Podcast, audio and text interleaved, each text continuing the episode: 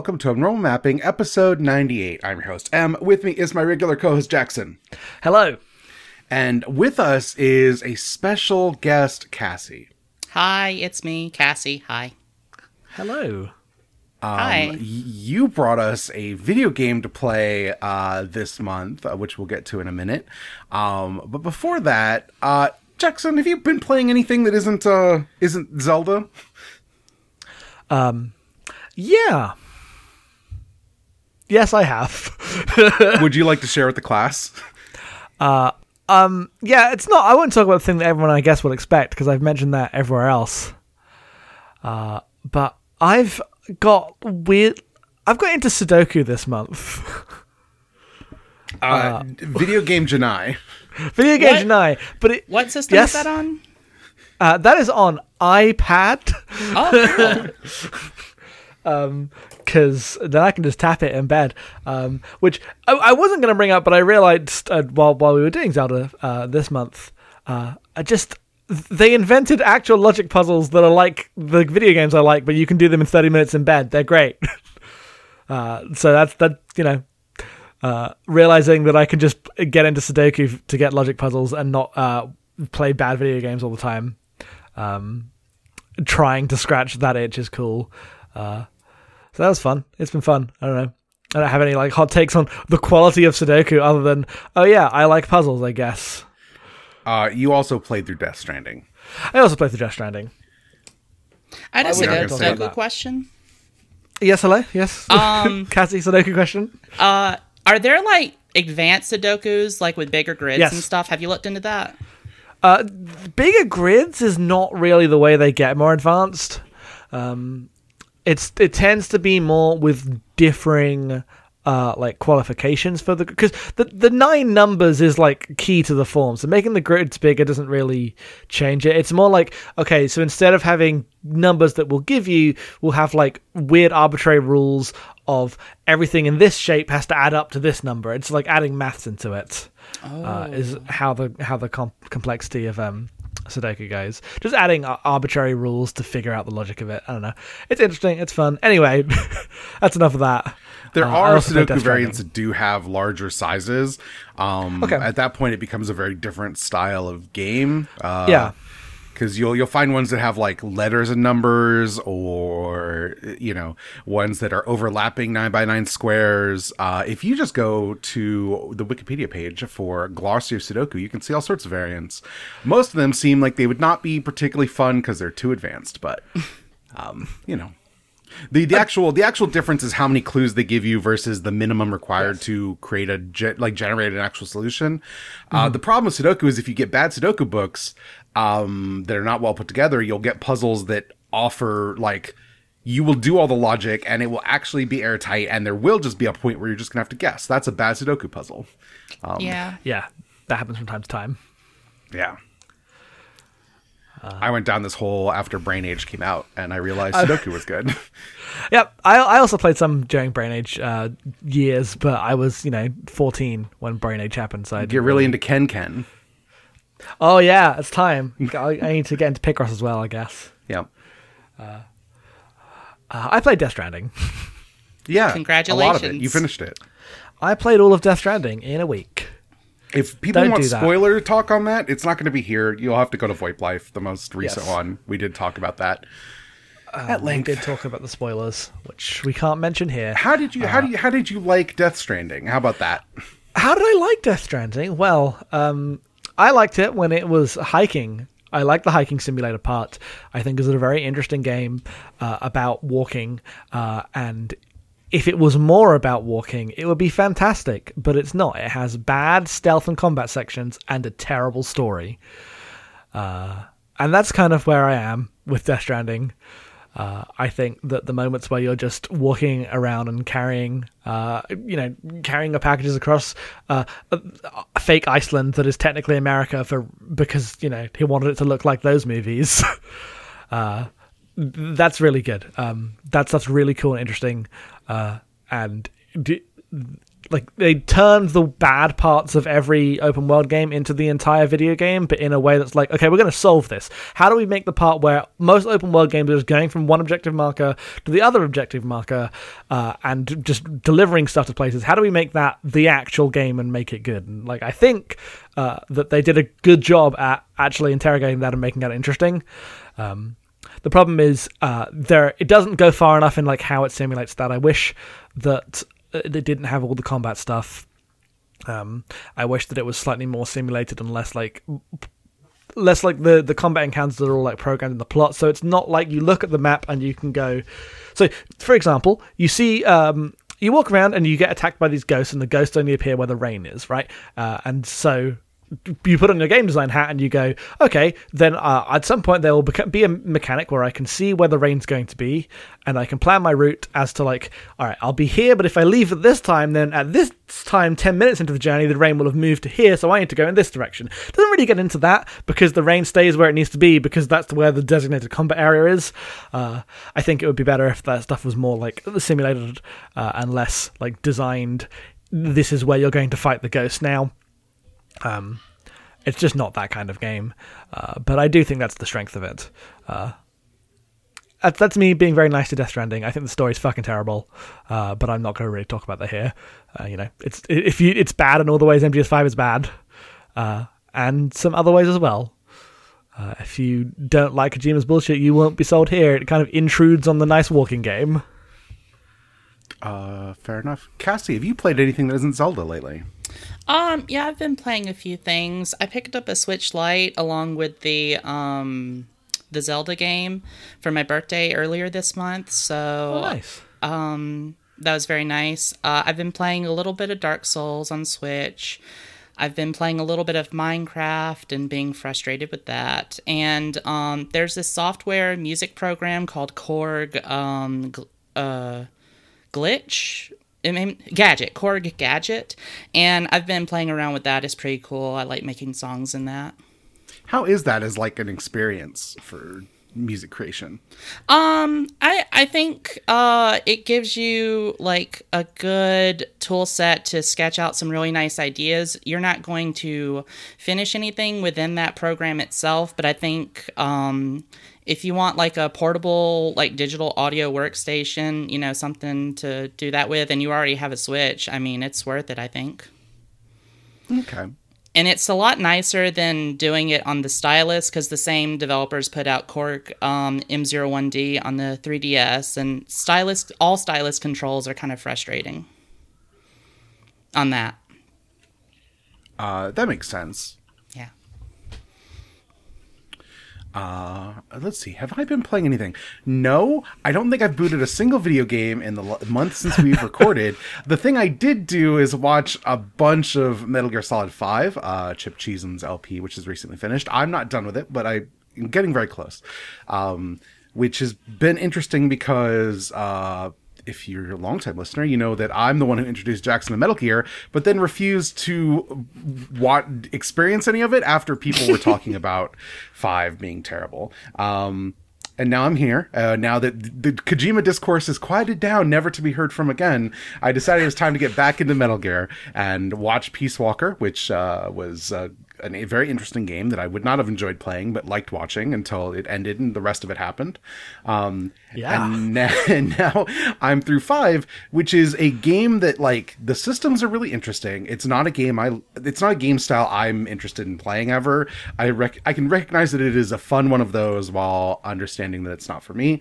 Uh, the part where there's not much of a video game on top of it is uh, disappointing, and the writing, of which there's a lot of, uh, is all very, very bad, um, which has been a, um, a strange collapse at the finish line of Metal Gear, right?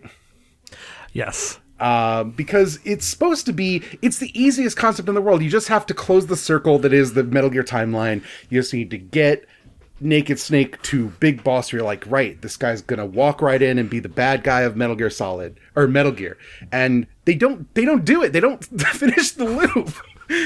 no. Um, partially because that's not really what Kojima's interested in anymore, which is fine, but also because the writing's not there and the game's unfinished, which is less fine. Yep.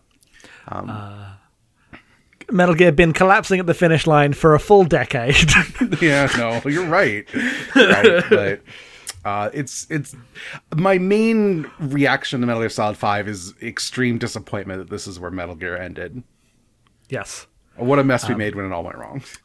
Uh, He said it. He said it for all of us. yes, The part where Metal Gear is shit now is a central theme of Metal Gear really annoys me because I feel like Kojima just turned in games that were like the video game equivalent of, uh, you know, when a creative writing student does a story about a creative writing student not knowing what to write for their story.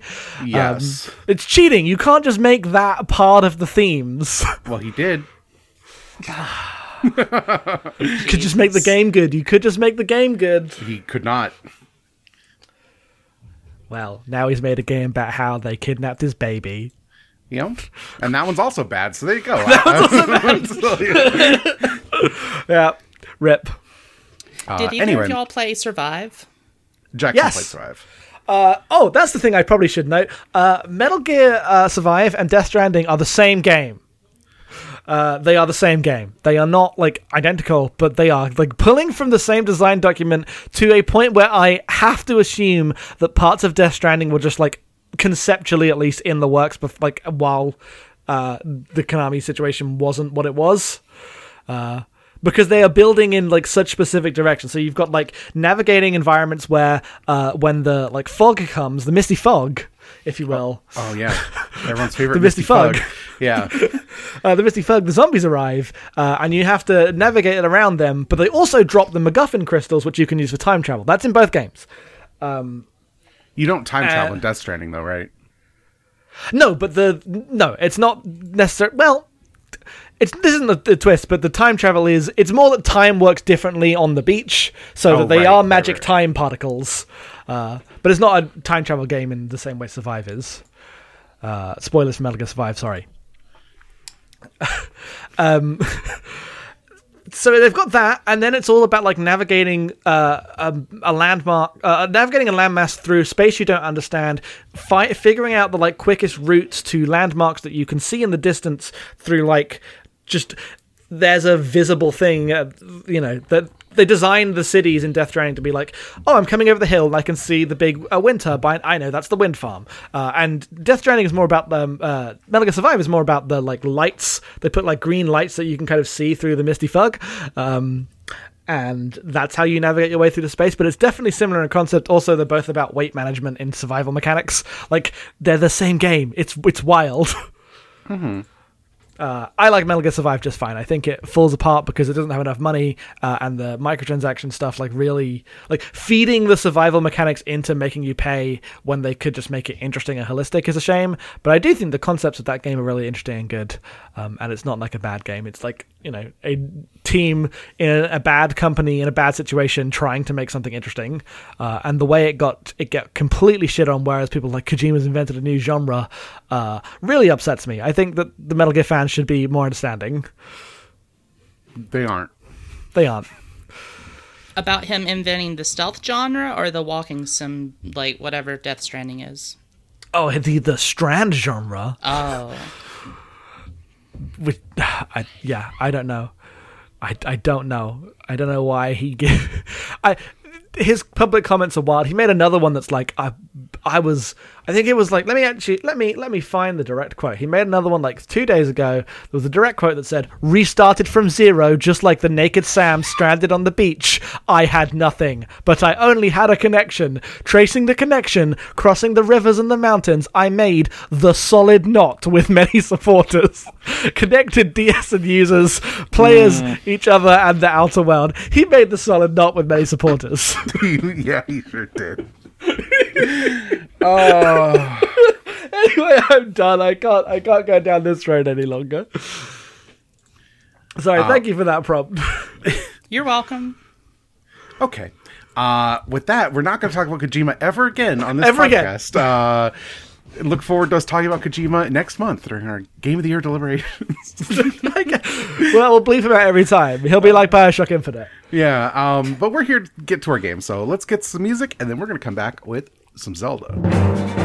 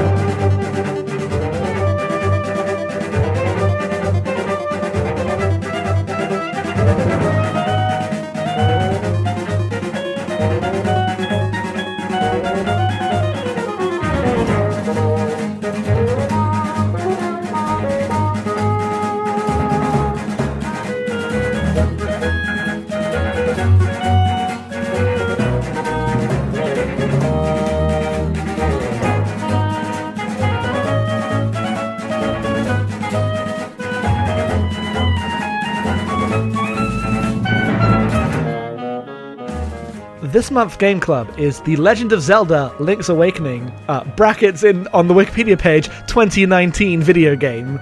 It is the Switch remake of The Link's Awakening, uh, developed by Grezzo, the original obviously developed by Nintendo in 1993. Uh, this the, the Wikipedia page says directed by uh, Mikihiro Oiwa. Uh, I will go to the original page to find out the actual credits for the original. Yes, okay, it, it was it was Tezuka who did this one. Yes. uh, Takashi Tezuka, because uh, Miyamoto left the room and they made one of the liveliest and most beautiful Zelda games. Yes. uh, is what happened. Originally from 1993 on the Game Boy, was re-released in 1998 on the Game Boy Color uh, with a new dungeon, and then the Switch version is now 2019. New graphics, uh, keeps the color dungeon, takes out the photo mode from the um, We'll talk about it. from it. the We'll color talk about it. dungeon.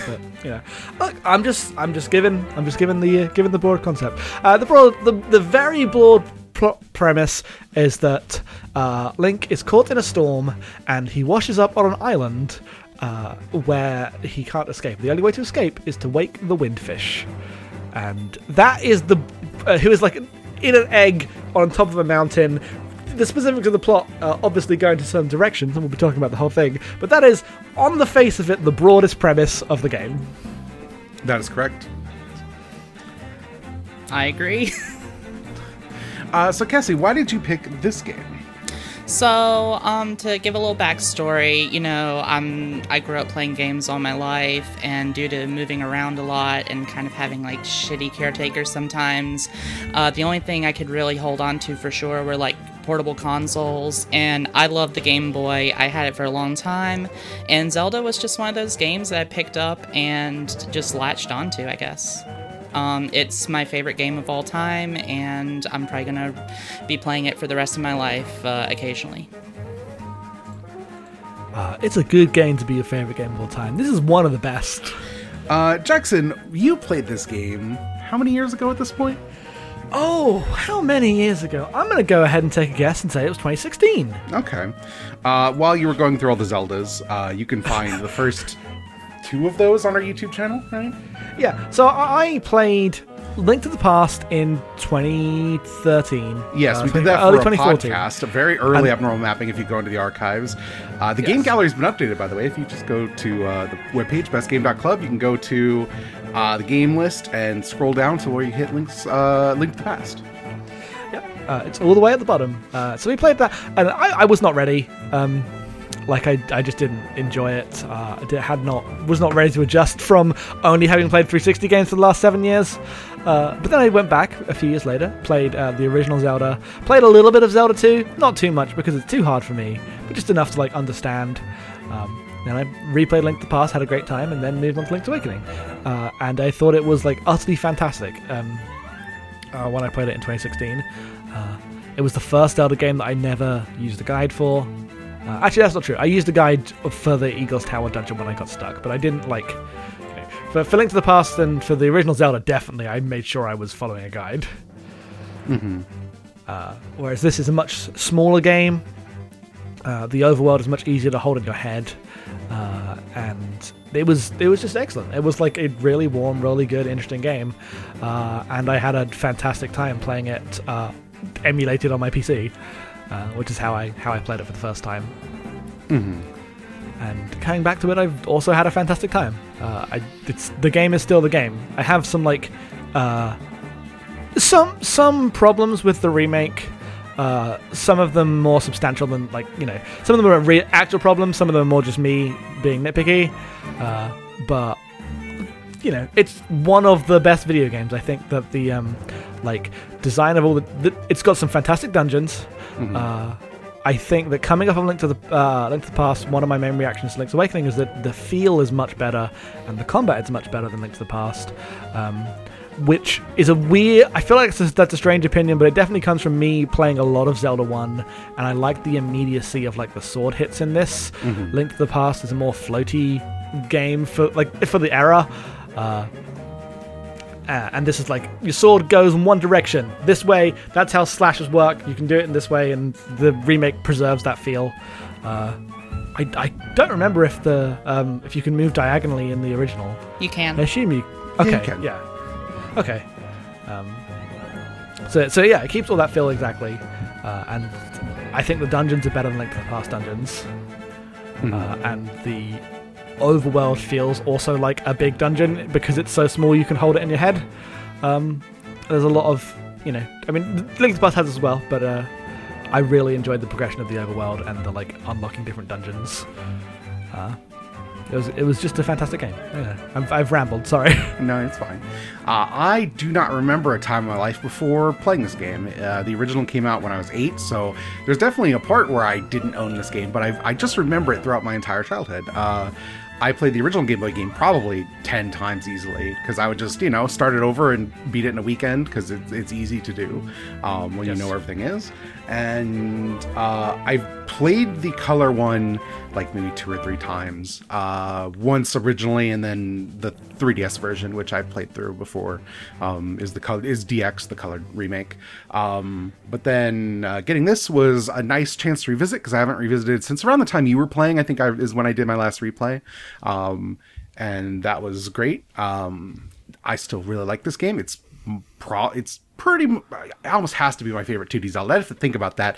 tend to separate them out because I want very different things from each of them. Um, That's fair. I think this exists in an interesting trans- transition period where it's very clear to me Ocarina of Time owes a lot of its like thoughts about level design from things that they're doing in this game, um, which is really interesting.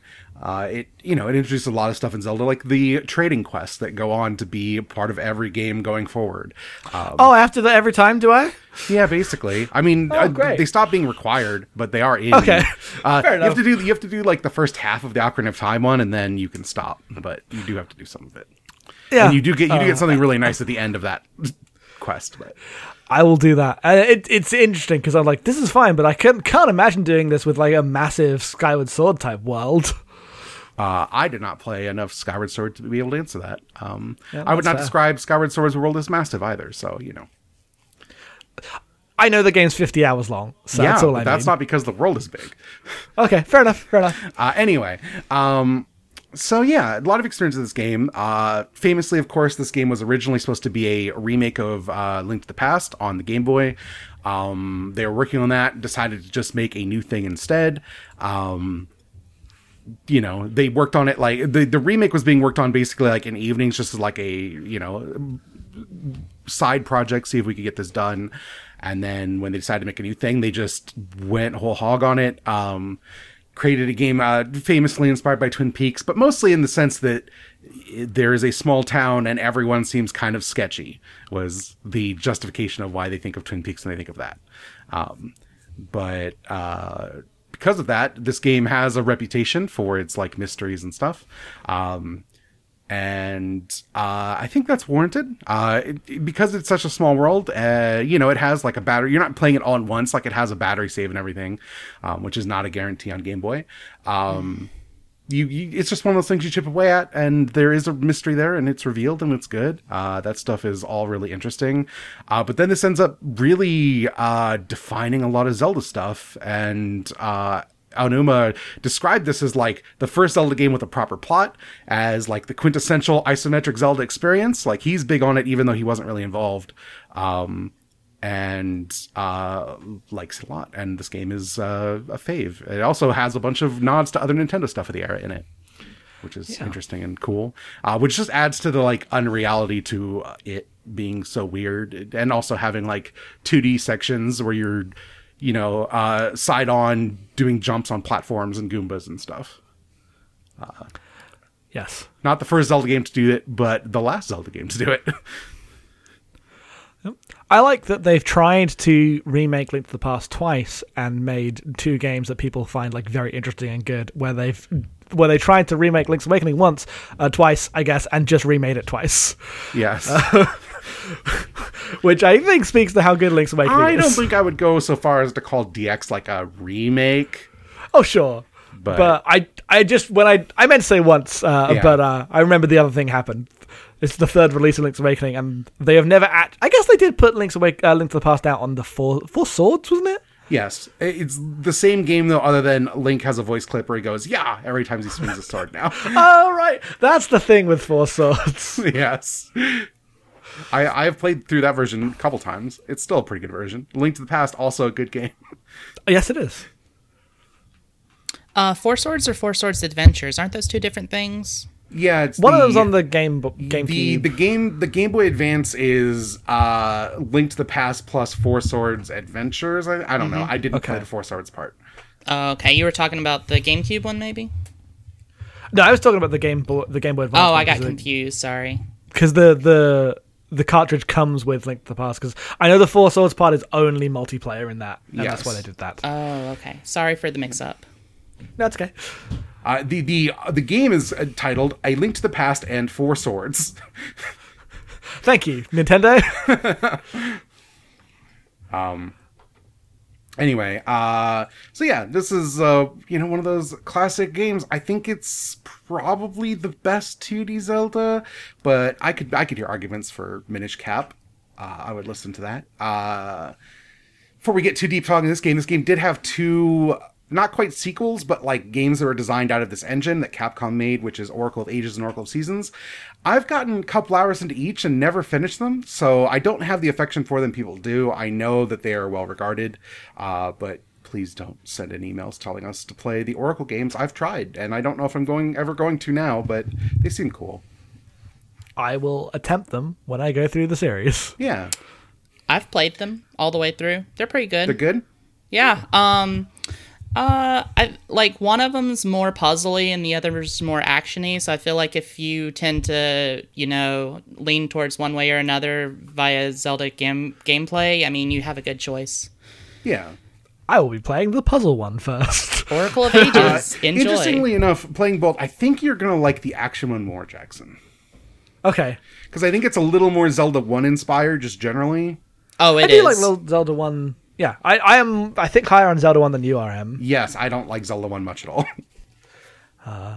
I yeah, I like Zelda one a whole affair, but but that is also because I had a guide taking me through the whole thing. I didn't need to burn that one bush. yeah.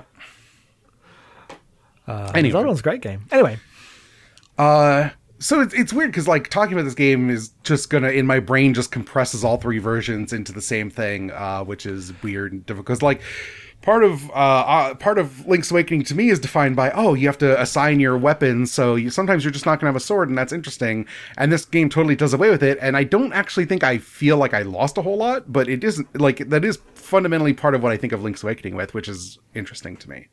Going back to Yes. this. Because I like, did boot up uh, oh, sorry. Go go ahead. I was gonna say I did boot up uh, uh, Link's Awakening DX uh, earlier today, and going back to those controls felt very weird because I was playing it on the 3DS and four face buttons, and it was just like, oh, I only get to use two of these. That's fine. it was interesting adjusting back. uh, yeah, I I remember not having a real problem with that. I think that it's um.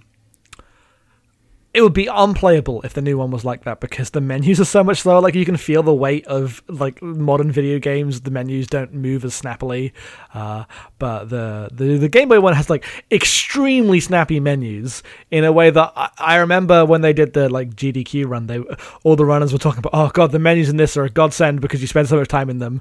Uh, which I a weird thing to remember. I do I do remember that from my playthrough as well. Is that you just you get very good at swapping everything out in like two button hits. Uh, and that's that. Yes, that is a big memory I have from the game. Um, I think that you don't lose too much in the remake, though. I do think it's interesting, like the things that they, the things that are items and the things that are not. Like you can sprint whenever you can because you just press the button, but you do have to always assign the hook shot uh, because the hook shot, you know, that that's a, that's an item, so you can't always get across the hookshot things without uh, assigning the hookshot. So it is it is interesting which things can and can't um, be changed. I never moved the jump off of uh, Y. I don't know if anyone else was the same. Amen. That's basically what I ended up doing also. So I, I only really had one slot because I always had the jump there. it's really powerful. Like this, this being the only Zelda game that gives you a jump in this like a, in a 2D plane uh and the game being designed around it being like the first item you get. So it's fundamental to the design of the world means why would you ever pick anything else now that you don't have to switch off a sword or a shield or the running? yep.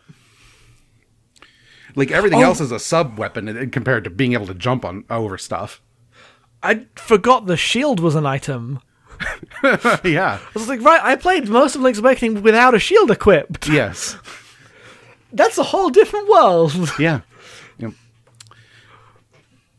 Um, which makes uh, the combat in this game I feel like much easier. Other than um, the part where the game controls only with the stick, not the D-pad buttons. They don't I do hated What that so doing? much. What are they doing? which I think makes controlling Link uh, uh un like unpurposefully much more difficult just because the Switch has got a bad controller. A thing I found frustrating is there is D-pad control in the fishing game, but not in the overworld. oh, Why did they add it there? It's yeah, that that's all I have to say. um, But then like there are the, the more interesting trade-offs like this is based on the dx version seemingly in part because the color dungeon is there which is an extra dungeon that was added to the dx release where you go in you do some puzzles and then you get a red tunic that boosts your attack or a blue tunic that boosts your defense and it trivializes that part of the game pretty much. It's pretty uh, generous and then if you get 40 seashells, you get another du- attack doubling power. Yeah, so you can just have four times attack, and I mean, I you know, game's not extremely difficult at the best of times. Other than uh, they did not change it. Well, they added bottles, but fairies don't resurrect you from the bottles if you die without with a fairy in a bottle, which is unfortunate because there was already an item that's like a salve that you put on that will resurrect you if you lose all your hearts. Um, Yes. And they've added that in dungeons, in chests, like more frequently around the game. So, you know, generally giving you better uh, help. But the part where fairies and bottles don't do the thing fairies and bottles have done since Ocarina of Time, or uh, Link to the Past, I think also resurrects you, uh, was surprising considering they added bottles exclusively to this version. yeah, uh, you have to remember to switch them out and actually activate them, which I I think I liked because I definitely got into the moments where I was like, oh shit, I'm about to die, but it does take a second to like you know for the animation to play. Right, it's not it's not just an instant heal. You do have to make space for, away from the boss when you're getting worked. Yeah. Uh, the one bonus thing that isn't replicated in this is DX has a photographer who comes around various parts of the island, um, much like the photographer in Earthbound and takes your Fuzzy pic- pickles. Yeah, and takes your picture, and then you could print those off originally with the Game Boy printer. Um, obviously, that part's not replicated in like the 3DS version, but you know, you could still have a guy who takes your pictures and look at all the pictures. The the Switch has a screenshot button, uh, which means you could just post all those pictures to Twitter, which might be a good argument for removing it. To be fair, but I still miss it now that it's gone. Oh, you're right. I guess that is an argument that Nintendo would make to remove the photos because you could just post them. I hate because Nintendo. everyone would be posting the same 12 photos because aren't that many of them. right. Yeah, Nintendo. yeah. Anyway, they replaced him with some fucking garbage. No, what are you talking about? The the the um Dungeon trials. the thing to make the dungeon maker. Oh, yes. I was thinking of the uh, update to the Crane game to give you a bunch of stuff you can put around town. Oh, that thing's fine. That's that's nice. Yes. Uh, I meant the dungeon maker, which goes in like the space of his hut, is terrible. Yes, the dungeon maker thing I didn't even I looked at it, messed with it like once, and I was like, this is not this is not what I'm looking for. because when they It just- announced it, it was meant to, it was uh, like people were like, is this gonna be like Mario Maker for Zelda? And I was like, absolutely not. They they're not gonna make that. And it wouldn't be here if they did. I don't think that thing's possible. I don't. I do not think it's possible to do that because Hmm. the the thing that makes Mario Maker work, right, is that a Mario level is in itself interesting, whereas Zelda, you need the like context of everything in a row. And this doesn't even have the full dungeon context. This is just rooms and rooms and making sure keys line up with doors. Yeah, they're the most rooms from uh, prior dungeons. Like they're all pre. Right. You're not like building rooms. But like, you can't put an item in a place that you need to get. Yeah. because you can only use this item, but you can only use it after you collect it inside the dungeon, which is like key to every Zelda dungeon ever. Yeah. Um, but yeah, they did change some of the uh, mini games. Uh, the crane game has physics, which are uh, a Hell. funny. I found that a little yes. frustrating. They, yes, they're extremely frustrating. I do think it is funny every time I end up dropping something three times and get mad at the game. Uh, I understand why you would design that just to aggravate people. Um, and then you get cool statues you put around people's houses. Uh, graphically, one of the big changes is everyone's house is like uniquely set designed now based on their personality, which is amazing and good. The best part of the game, honestly.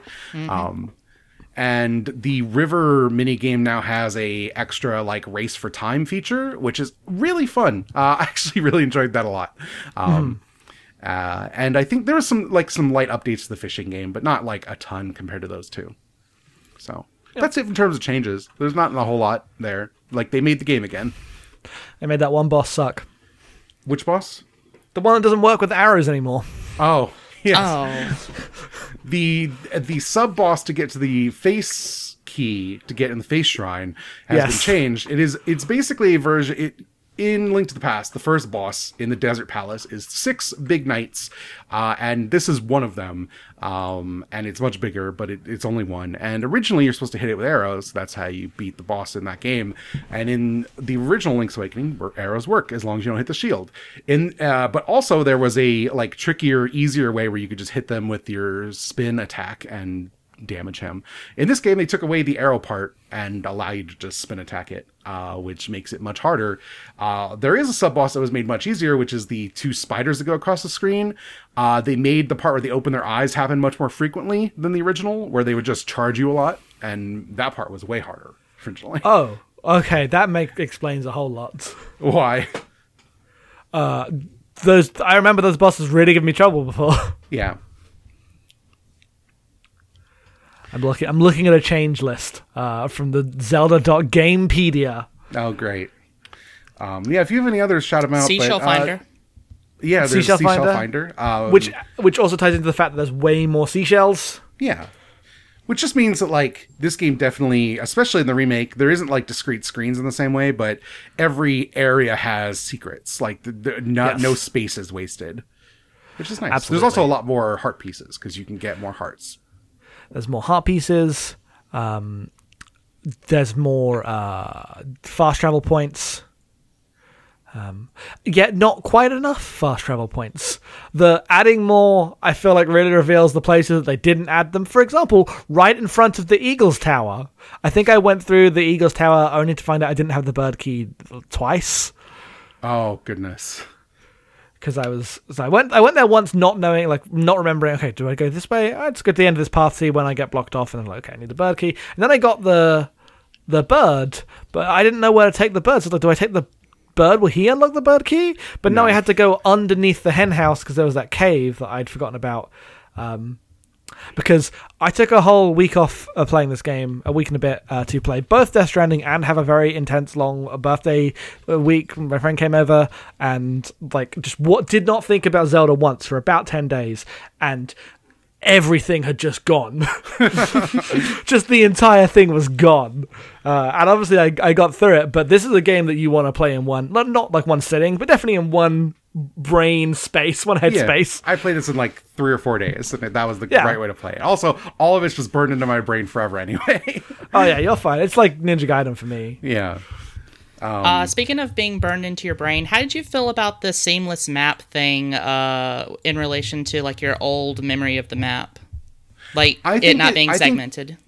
I think the part where you can see other parts of the map way earlier is like really nice. It helps bring it into cohesion because um, there's like really hard like area transitions in the original game where if you're not like if you don't remember that the desert comes off of like uh the animal village and they don't actually look like they should be right next to each other but they are uh it's hard to like remember that um but now you can just see that through the map stuff.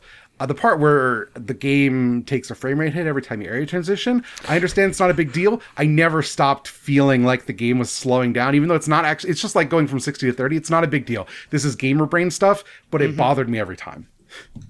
I think it's valid to say that's a bother because, like, it is Game Brain stuff. But our point is that this didn't happen on a Game Boy Color. Yes. uh, Yeah, this is like The part where, uh, the part where the ideal version for me is probably still DX if I wanted to replay this game. Uh, is like part of it is nostalgia, right? Like you're not, I'm never going to get away from my experience with this game is entirely based around playing it on a Game Boy. Um, Right. But also, I think like the speed of the game part is missing out of this because there's the load times. Even if now I have the luxury of oh I can switch I can put more items on my bar or whatever. Uh, I don't know which one I'd rather get rid of. I, I mean, guess. I know my ideal version of this game would just be DX with some more buttons. Yes. Like that's just it. That's just exactly the game I want. Someone has to have made the ROM hack that uses four buttons but is DX. Oh, absolutely, that has to exist, right? For an emulator. Yeah. Uh, I have I haven't looked for it, but I you know there's no way it doesn't. So I'm gonna be the snob and say my favorite version is the original, and it's because it has the screen warp glitch. Um, are y'all aware of that? Yes, I used to mess with that all the time. What is this? I I need to have my law filled in. Um, the screen warp glitch, basically in the original version, the way it, I guess it's programmed or whatever, if you bring up the map scene as you're transitioning, instead of being on, like, going from the left uh, side of the last screen to the right side of the next screen, it just takes you right over to the other side of the screen. So it's like you warp across. Um, it's an easy way to cheat the game and get through a lot of stuff early, like a lot of roadblocks. And my favorite thing about it is, um, they do that for the underworld too like the dungeons um, there's a second map where all the dungeons and houses are laid out and you can just like explore that way as well Oh, nice. Yeah, I, I did. Okay, I did know partially about that because I've seen it in speedruns. yeah Um, but it, it is definitely cool. um yeah, I there's a definitely, I let's definitely have memory as a kid of using that glitch to just explore weird dungeon spaces. Um, not knowing like actually how it worked or what it did, I could just replicate it just well enough and then end up hard locking the game all the time. Um, yeah, I was gonna say there's a really good um, Let's Play that shows that off. It's um, I think it's by a YouTuber named Mecha Prime. It's a Link's Awakening Let's Play, and he uses that extensively. And if you have an hour and a half, I highly recommend it. okay, yeah, I'll have to check that out. Yeah, I would definitely have a look at that. Um, I'm looking at the Link's Awakening uh, ROM hacks. There's a whole bunch. Uh, I don't think they. I think it would like require more inputs than the Game Boy has, so I think it would require much more work than just a ROM hack. Oh, that makes sense. Because there's no there's no spare buttons you can like replace Yeah. to make a new thing. So Yeah. I don't think that's been done. But there is definitely like uh, hacks for the Game Boy version that remove like you know the text every time you get a power piece of power, which is not removed in this version. No. You do have to have it tell you what a piece of power does every time, and then the music changes every time. Uh, every time I play the game, it just ends up me avoiding picking up those as much Yes. as possible. I picked them like a couple times. I'm like, oh, I'm right before a boss. This will be really helpful because it'll still be there when I get to the boss. Yes. But going through dungeons, you never need them. yeah. I will always pick up the power triangle, but never the acorn. It I hate the way it slows you down. Like I like that you move faster with the power triangle, but every, the music is kind of annoying. Yeah. Ab- absolutely. Uh, the idea that anyone would ever take like the defense tunic is so funny. I mean, if you have a hard time with the combat, you have a hard time with the combat, right? yeah, but the if you have a hard time with the combat, what if everything died twice as fast? That's true. That's true. Um, but yeah, um, we should probably talk about the story. We haven't talked about the story at all, and this is the Zelda game, the first Zelda game with a real plot. Aonuma himself said so.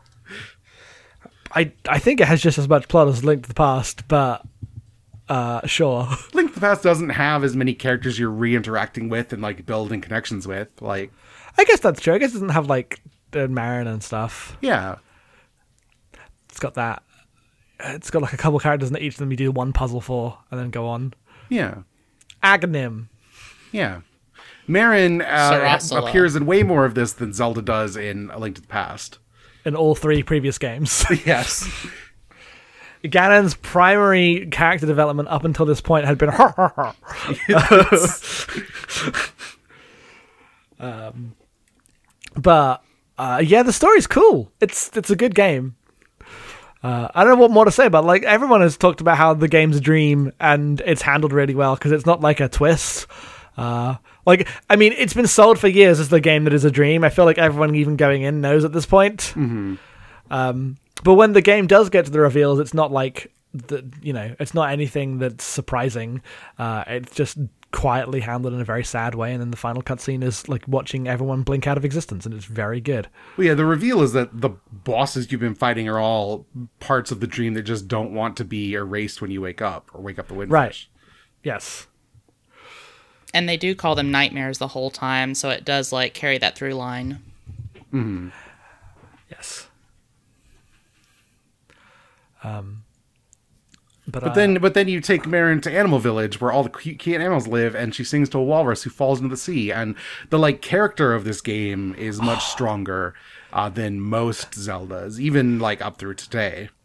it's delightful. Yeah, Um, because yeah, it, it is like interesting and off kilter in ways that are like that's where the obvious like Twin Peaks inspiration comes in. Um, but I I just think it's handled really well and smart. Like it's it's you go to the animal village and then ball falls into the sea. I don't know, like you said the thing. It's cute, it's good. I don't know what more you want from games. a, a a goat is catfishing a man living across the map. With uh, pictures of Princess Peach. yes.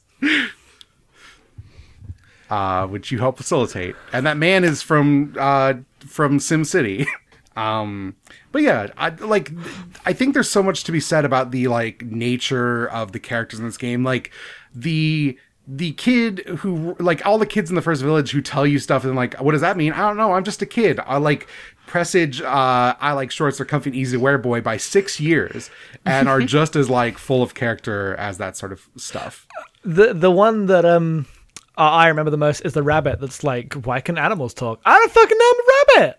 Uh, like same, same dude. I also don't have any philosophy about this. I'm just a rabbit.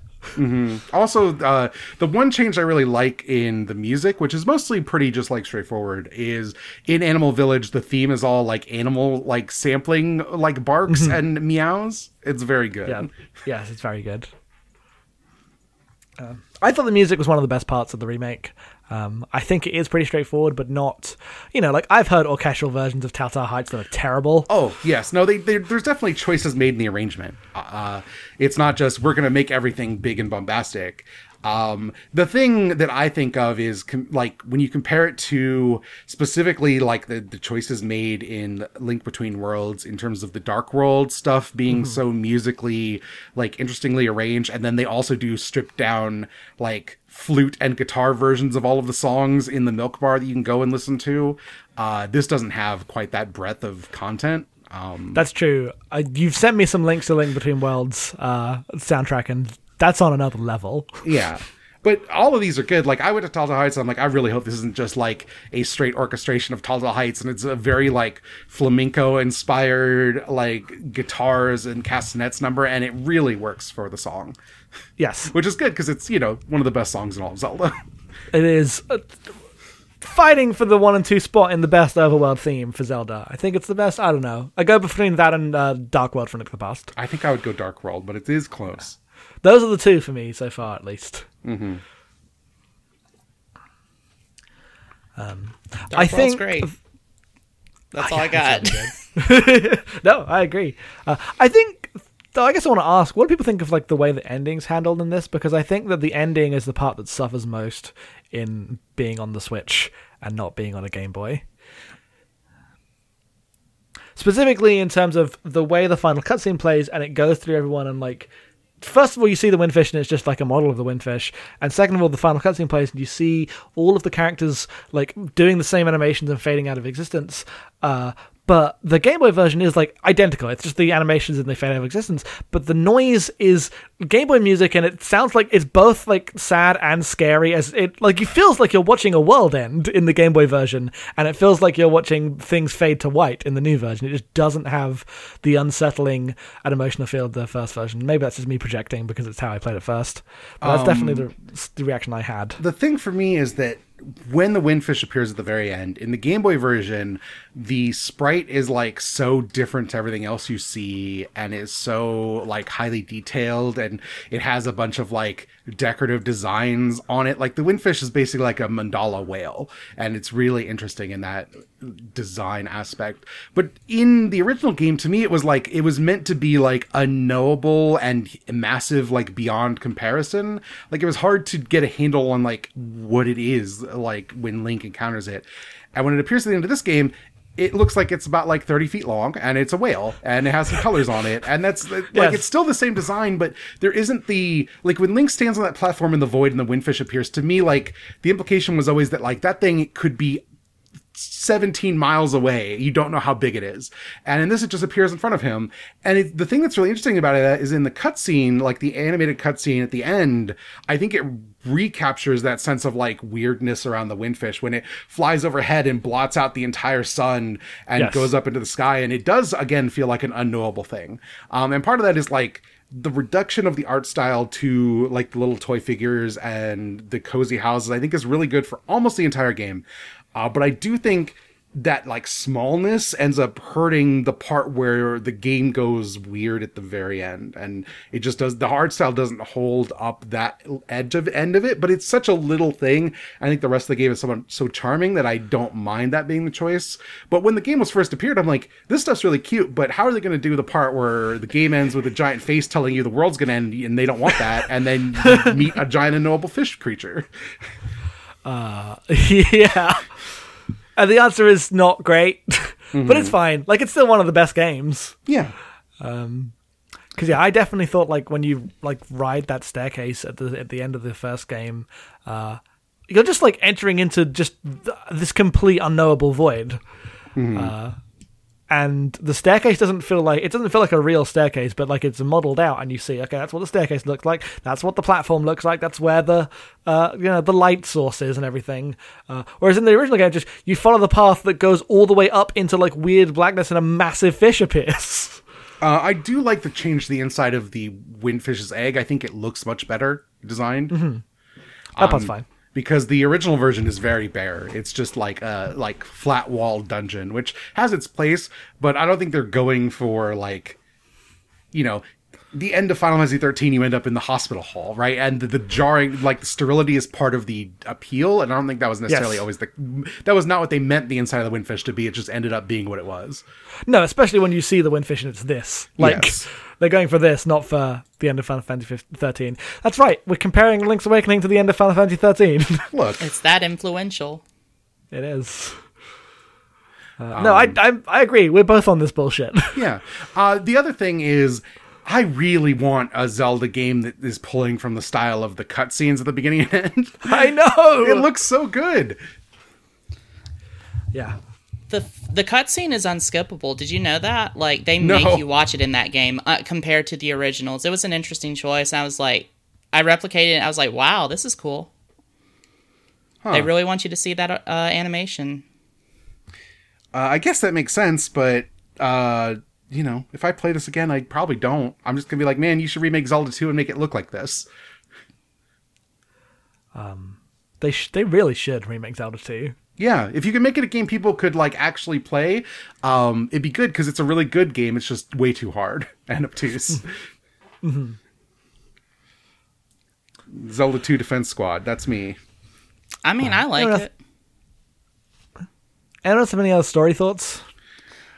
Um, no, it's just it's it's night. The I like when Zelda games aren't beholden to like the Triforce lore, and I wish there was more of that. Like I like I like Breath of the Wild a lot. The part where the like all the Zelda game, all the 3D Zelda games except for Majora's Mask intercept intersect with Triforce lore is really disappointing to me. Like I don't really care about Ganon. I don't care that we're fated to do this forever. Whatever version of the Zelda idea you want. Um, it's just not. It's just not interesting to me. Uh, well, they've got multiple books to sell you. And I people will buy know. them. I know, but I just want Link to go on new weird adventures that have nothing to do with that stuff. And That's true. There's there's not that many of those. They really fucked up by calling the series Zelda. Well, look, you, you can make a game about Zelda. I don't care. Just, Zelda also should be freed from Triforce lore. Oh no, I agree, but like, it's clear that when Nintendo thinks of Zelda, they think about rescuing Zelda as like Yes. the core of the series because that's what they named it after. Uh, whereas it should just be characters having weird adventures. Because I'm I'm very excited for Majora's Mask. It's the one I'm most excited for, and that I know it's similar to this in terms of like. I don't know how similar it is in like actual execution, but definitely in conceptual terms of taking characters and elements from uh, Ocarina of Time, whereas this is Link to the Past, and remixing them in interesting and often melancholy ways uh, is something I'm very excited for. yeah, Majora's definitely has like the melancholy thematic material. The game that's going to be most like this that I think you're going to love is Minish Cap, which is a fantastic video game. Uh, yeah, that's the one I'm actually most excited for. Secretly most excited for the Capcom GBA game. Yeah. Uh, which is this, but they they knew that they had to make it run faster because the problem with the Oracle games is that even compared to Link's Awakening, they are slow uh, and kind of ponderous. And Minish Cap is not that. Minish Cap is a very breezy game. Yeah, because the more you add to Link's Awakening on the Game Boy engine, the more it's just going to fall apart. Yeah. Um, but otherwise, like this game's still really good. I think it has it has my favorite single Zelda dungeon in it. Uh, Yes, which is was- Dungeon Seven, Eagle's Tower, which is infamous for being hard and difficult, and that's true. That's why I like it. because as someone who's been growing up playing Zelda games, I find the 2D Zelda dungeons are often a little too simplistic. And the thing that the 3D Zelda dungeons have that I think is really good is usually there's a overarching puzzle that the entire dungeon's built around, and individual puzzle rooms are going to help you like solve the big dungeon puzzle. The famous one obviously is the water temple with the rising and falling water and figuring that out so you can get to where you need to go. Um, there's many more in the future that I don't want to spoil for Jackson because the gimmicks are all very good. Um, and this puzzle, you go into this big tower and you go and you see a bunch of places that are just like a floor higher than you can get to. And you're like, I don't know how to get up to that. Uh, and I, this floor is like weirdly incomplete. There's a huge, a bunch of huge gaps. And then you pick up this giant ball and the giant ball doesn't do much other than like maybe damage enemies other than these four giant pillars that your bombs can't affect. But if you throw the ball into the pillar, it cracks and shatters. And they're getting the ball around the floor to destroy all four pillars is very difficult uh, and the big puzzle of the dungeon. But once you do that the floor above collapses squishing the two floors together allowing you to access the top levels and finally the boss. And the exploration of that space and the realizing what you're doing in the level is just like such a perfect like aha moment. And then after you do that you're like well shit how am i supposed to even do that now? And the overcoming that task even after you know how to do it uh, revealing like the intricacies of the planning is really good i i don't think they've ever made a dungeon as good as this since yeah, I would agree. Um, I don't know about the future stuff, but I do think that the dungeon. there's there's one in majora's mask i think is on this level Okay, well, I'm very excited for that then. Yeah. because uh, it's definitely very hard, and the game up until this point is you know kind of a baby game. Uh, I think that's I think that's fair to say. I mean, it is literally a game for children. Like this Yes, is a game uh, for children the thing, more the thing I think is prior interesting about this is I think the dungeons have a really good power arc in terms of difficulty because like the face shrine is hard in terms of like I think figuring out the layout and puzzle can be very difficult, especially if you pick you go the wrong way or whatever. Um, I think the combat gets harder in relatively interesting ways throughout the game. Um, there's enough enemy variety where like you know, eventually you're fighting the Dodongos, but it's in an in, like a very narrow space. We have to throw bombs down at them, and that's really cool. Yes. Uh, and the, the face shrine I definitely struggled with the first time, but I breezed through it this time. I didn't remember like solutions to puzzles, but I just think my literacy and understanding of this kind of game has gone up enough that I could just breeze through the majority of this game. Well, yeah, we played we play a video game every month and have for six years. You you get good at them eventually. Yeah, you do. Shut up. Did y'all have any trouble with the uh, second dungeon, Which one's that? the swamp dungeon? I don't think so. The swamp dungeon for me is burned into my brain because every time I have a friend play this game, they get stuck on the room where you have to kill the enemies in order. So I just give them Yes! the, the solution to how I mean, to kill the enemies in order. M, that happened to me in my childhood. I spent three years on that room, no lie. Yeah, uh, that happened again this time. And I remembered that you had to kill them in order, but I just apparently did it all of the wrong orders multiple times and forgot to do the right order, even though I thought I was just trying them over. And I was like, okay, I have to. I know. I know I have to check the owl statue because the owl statue tells you the order, but I don't know the names of the enemies because I haven't played Zelda past this point where they put the names on screen. The funny thing for me is because I've played this game so many times, I often just kind of ended up completing the dungeons without ever getting the beaks. Just kind of Yes. mainlining through the dungeon and solving all the puzzles as soon as they're presented to you, which is very funny and not intentional. But I definitely didn't 100% every map in every dungeon just because I knew enough where to go, which is a weird experience. Absolutely. Um, I ended up mostly getting through the the dungeons, but there was definitely a few rooms I didn't go into because I just the the route I happened to pick was just quicker to the exit, and I wasn't gonna back like go back into the dungeon after I was done. Uh, but I did try to explore most of the routes. Um, but yeah, that, the the parts where I got stuck uh, were the same parts I got stuck playing it the first time. Each time I remembered being stuck before. and it was that room, and it was uh, looking for the when you have to go to the animal village for the first time, and you have to cross the river, but you don't have the hook shot yet, and there is a the way to get across is a single downward staircase hidden behind a bush you have to cut, uh, and I I could never do that. I've both times had to be told where that bush is.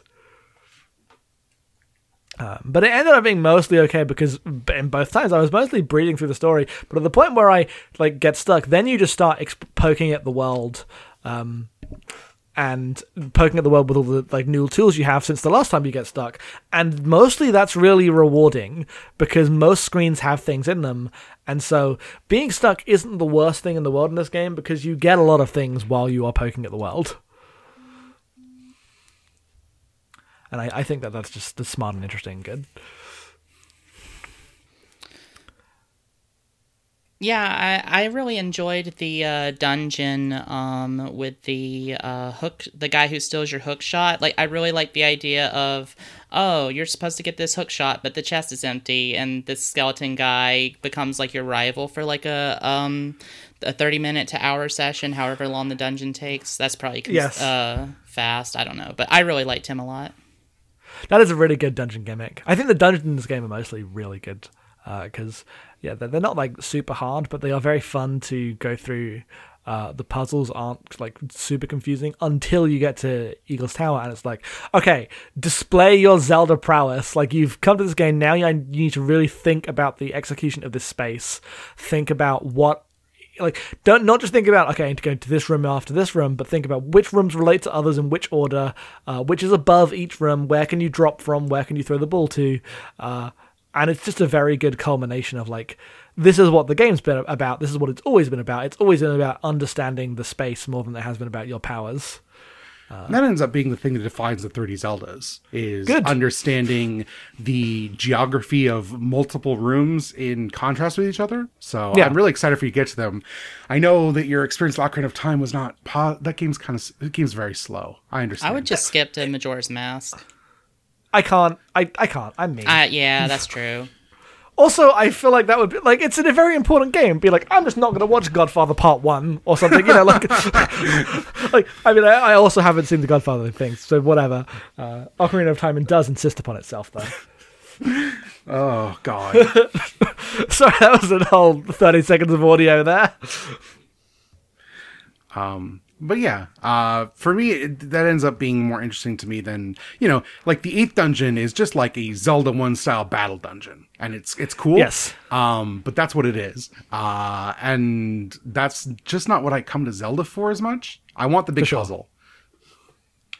Yeah, like because I play this and I think, why is Eagle's Tower not the final dungeon? It's clearly the culmination of like the ethos of this game. But then Dungeon Eight is also that. If you are about the other style of Zelda games. Two wolves So I- battle inside Link. One is Wolf Link. Well, The there's other nowhere else take Bunny that joke. Bunny Link.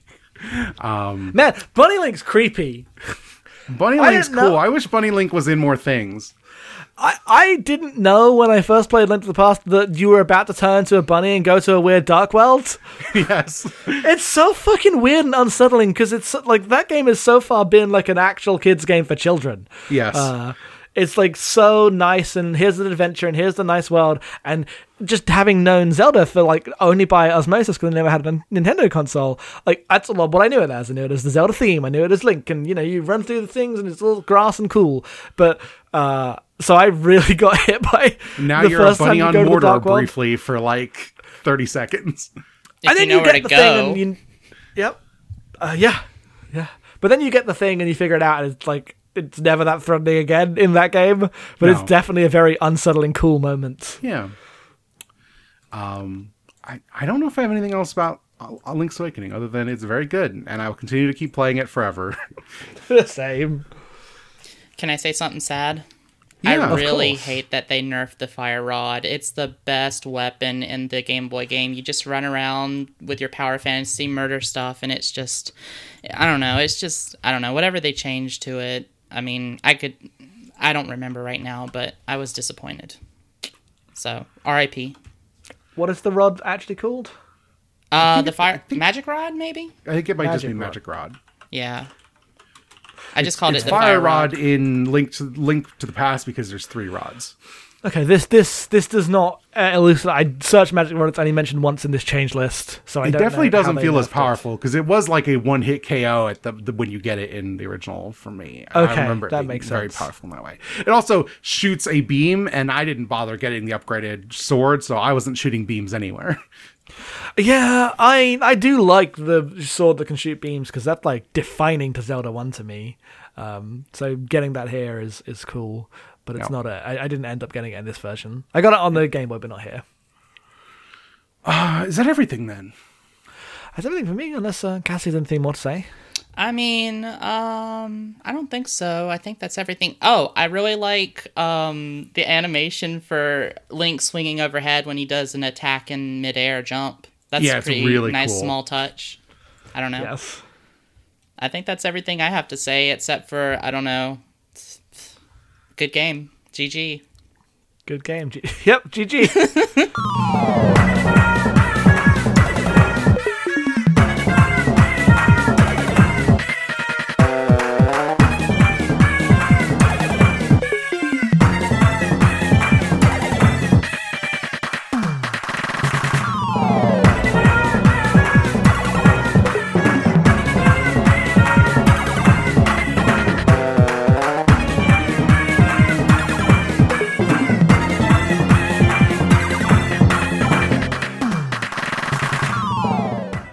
questions. If you want to send in questions about any games we're covering or any games in general, honestly, you can send them to podcast at normmapping.com uh, and we'll cover them in the next episode. Uh, we have two questions this month. The first one's from Faye. Uh, one question, but it's very important, assuming it doesn't come up, and it didn't. Did either of y'all, or I guess all three of us, did any of us steal from the shop? I made a point to steal from the shop. I I didn't like I was poking holes at everything. Like I tried everything out on the old like you can do in the old game. They don't let you burn the dog anymore with uh magic power pa- powder. What? things. Yeah, they don't let you do that anymore. But um yeah, I didn't do that. Um, it works about about the same. The thing that's changed is I think it's way harder to steal. Uh, just you did. A part of that is the con- like the controls aren't as solid as using a D-pad. I feel like, but uh, I just felt like getting around the shopkeeper was way harder. Uh, but uh, yeah, I'm I'm never gonna save it for that bow. I'm not interested. I'm gonna steal that bow as soon as possible. I totally save up for the bow. Um, I had enough money and I didn't steal anything. And I had like 1200 rupees by the yeah, end they the give you a lot of rupees in this game. And they take away the 999 limit, so you can just Yeah. get rupees forever. Yeah. Thank goodness for that. Yeah, and then we have one question from Jen that I have not read through yet. So, uh, let's see. Uh, this is Jen's first Zelda game, something uh, that she wanted to complete for years. Played it on the Game Boy Pocket as a child. The brief window where Game Boy Pockets were a thing. I've never actually seen one in person before, um, because Game Boy Color came out so fast afterwards.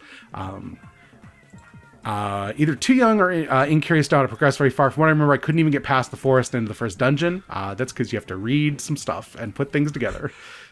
Because I was also young enough where that part of the game was like I, when I felt when I figured it out, I felt very clever. Um, I think about the Idle Thumbs email about the person who never even left Tarin's hut. oh, really? Oh, because they didn't realize there was a door. They didn't realize it was a dust. They were just kind of like picking up pots, and they thought that was the game. Amazing. As happy as I am that I finally started to the end, there's something bittersweet about closing the book on the story that remained open for decades of my life. While playing, I could easily check a guide wherever I got lost, and now that I knew the rhythm of Zelda games, uh, there was something about uh, Mabe Village and the entire village that felt smaller, or the entire island that felt smaller to me. The full game was undoubtedly a treat, but it left me feeling strange about seeing the boundaries of such a fantastical world years after the fact. My question to you is there a childhood game you returned to where your increased experience with games as a medium made the whole thing feel smaller slash less special? Did your memories of it hold up? I'm trying to think here. I don't have really Jackson. a good answer. Did your memories of Tony Hawk 4 hold up?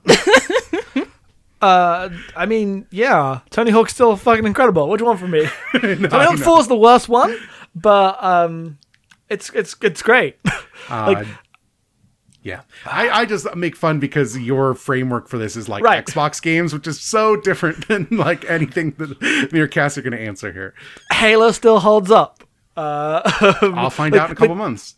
the cl- Phil, uh, the, clo- the closest one I guess is Ninja Gaiden, and I still play that all the time.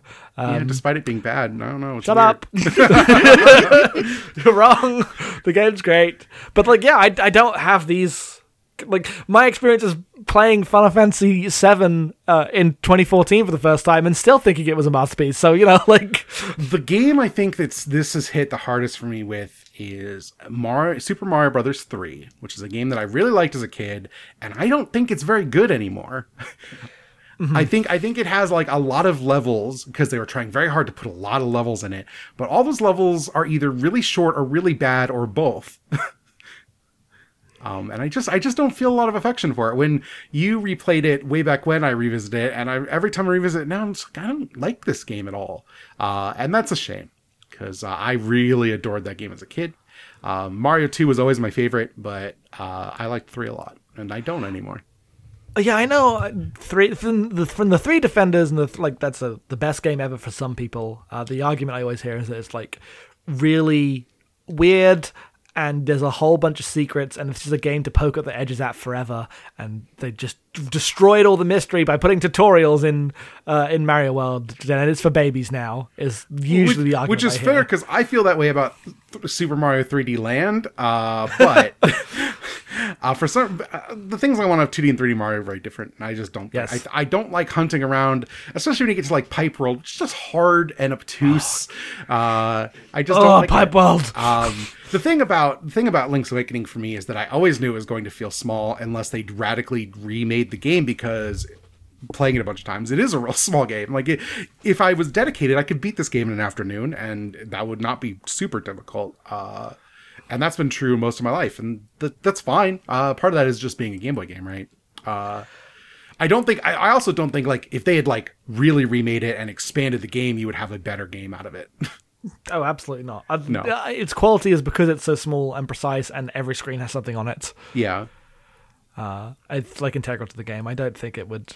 I, I, I, I wasn't surprised coming back to this. It felt like exactly how I remember it from three years ago. Yeah. like it was fine. Uh, Cassie, what is your answer to this? Um, could you repeat the question? I kind of got lost in what you were saying. And Oh, if trying there's to any game an that you revisited and the revisiting a game from your childhood made you feel like it was like a smaller game or less special, or it, if there's one in particular like this actually held up way better than I thought. Um, I think this game still holds up. Uh, as I don't know if this counts as my childhood, but I don't think Sonic Adventure 2 holds up. I'm going to fight you. All right, let's Don't fight. fight the guests. No, no, no, no. Wait, hold on. I'm thinking Sonic Adventure 1. That's right, because the Adventure Zones suck, kinda. Sonic Okay. Adventure. I I don't. I've never liked Sonic Adventure One, uh, but I love two. So oh, whew. I was a teenager with a Dreamcast. I I I devoured it. It was my curse. Ah, oh, Sonic Adventure 2, greatest game I've made. unlike everyone else who hates on Sonic Adventure One, though, I have hundred percented it. So That's true. I enjoyed Sonic Adventure right up until the point where I had to play as uh, Big the Cat, and then I didn't play any more Sonic Adventure. It's a shame because you you missed the final stages, which were pretty cool. Yeah, the Omega stages seem fun. The Gamma actually, which one's Yeah. okay? I don't I know that remember. the I never He's remember. a me- he might be Omega in Sonic Hero. It's, It's a E102 robot. Gamma, I believe. okay, okay. so uh, I remember him as Omega, and Sonic Heroes was the one I played, so, so I assume how that goes. Hmm. Uh, but man, Sonic Adventure 2, one of the best surprises from this year. What a ridiculous game! Uh, I knew you'd enjoy it because it's good. Um, and it, it's it's goofy in exactly the ways we like games to be goofy. Uh, Chaos Control. yeah. Anyway, um, yeah, I that's fair. Uh, interestingly, like there's games from my childhood that like I didn't appreciate at the time that have like held up really well. Like as a kid, I played a little bit of Doom, thought Doom was bad. Uh, play like I didn't like action games very much, so I didn't play very many of those. And I've come back to them and really enjoyed them. Like as a kid, I thought Mega Man was dumb, and then I played all that in my like late teens, early twenties, and really love Mega Man. Yeah, I just I don't. Unfortunately, I don't really have anything like this. I remember thinking uh, Castlevania Two was too scary to play. how times change. Yeah. Um, you know, you have a you're you're a kid with an NES and you run into all sorts of weird games that you you're like, I rented this, I don't know, I haven't played it before, and then sometimes it's obtuse or sometimes it's weird, and you know, you have all sorts of adventures. Um, but that's it for questions. Again, podcast at abnormalmapping.com. Next month is our end of the year celebration, so we're not going to be playing a video game. Uh, I don't know what we're going to be doing yet, but please look forward to it when we figure out what that is. Yeah, normally we do a whole bunch of music and game of the year stuff, but it's been a real weird year, so we will put out a podcast. We don't know what it is. Please enjoy it. Have Yeah. y'all thought about doing the game of the decade thing that a lot of people are doing? Yes, Absolutely uh, not. uh, I, I have thought about this, but uh, we would do it mid next year. That's fair. yes. Um, I've also thought about this. I, I- I've thought about it, and yeah, what, I don't know. I, the game of the deck is Final Fantasy VII, so I, I don't know. Like, what yeah. Also, Jackson's been ruined by doing this podcast. I would have a top ten list. It would be pretty easy to put together. Yes. But um, yeah, Killer Seven. Games Anyway. with seven in the title.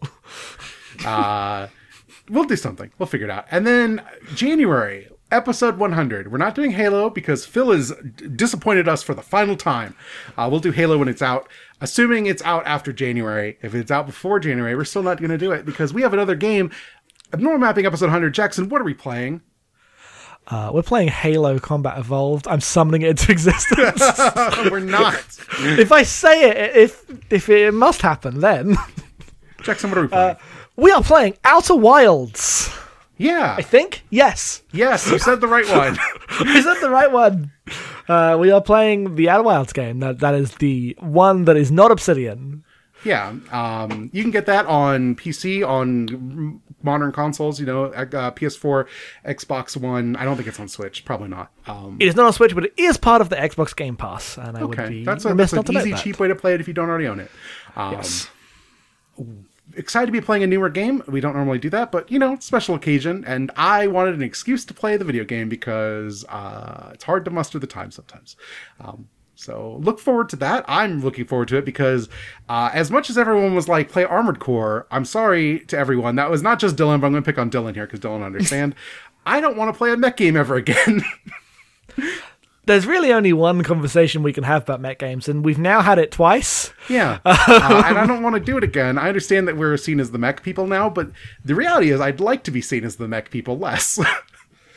We have a podcast where that will go because otherwise we would just go. This isn't as good as Gundam for every single mech thing we play. Yep. Uh, so you know, we just we just don't want to be like about that life. Yeah. We'll be playing the mech games, just not for the podcast. yeah. Um, so that's it. Uh, we'll see you next month for whatever that is.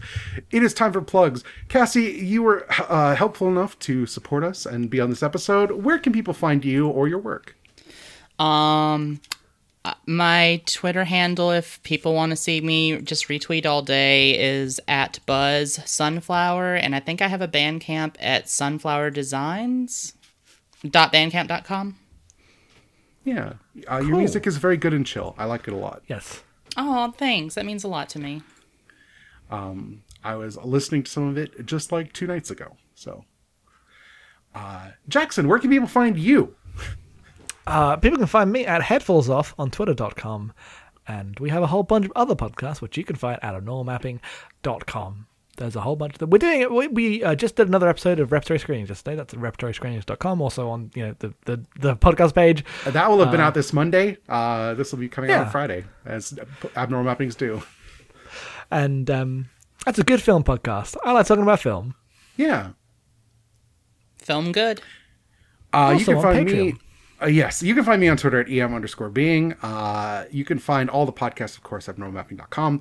Um, but if you want me and my friend Autumn talking about Ghibli movies, you can go to the website and go to and then an aeroplane where we're doing that uh, every three weeks. Uh, our episode on Kiki's Delivery Service went up last week. Our episode on only yesterday will be coming up uh, the Monday after this episode goes live. So please look Heck forward to that. Um, and if you want to support us, uh, keep the lights on, roof over our head, you can do that at patreon.com slash abnormal mapping. For $1 a month, you get the Great Gundam Project, which is the thing we're known for, I guess, at this point, is where we talk through Gundam two episodes a week, every week, every Wednesday. Um, and Gundam is a whole adventure. And we watch a bunch of other mech anime also. Uh, at higher tiers, you get writing. Uh, Jackson's going to be writing about Death Stranding in great length at some point soon. Um, Hopefully, in the next few days, And, finally uh, got out of the you know yeah, sometimes I write about uh, gaming. Usually, these days, it's probably going to be mostly movies for the rest of the year. But um, other than that, uh, you know, look forward to uh, all the things we put out. We put out a lot of it. Um, I think that's everything. Let's get Was out of that here. all the tiers? Yeah, I mean, you know, there's the big Okay. one, but uh, people. I don't want people telling us to play video games.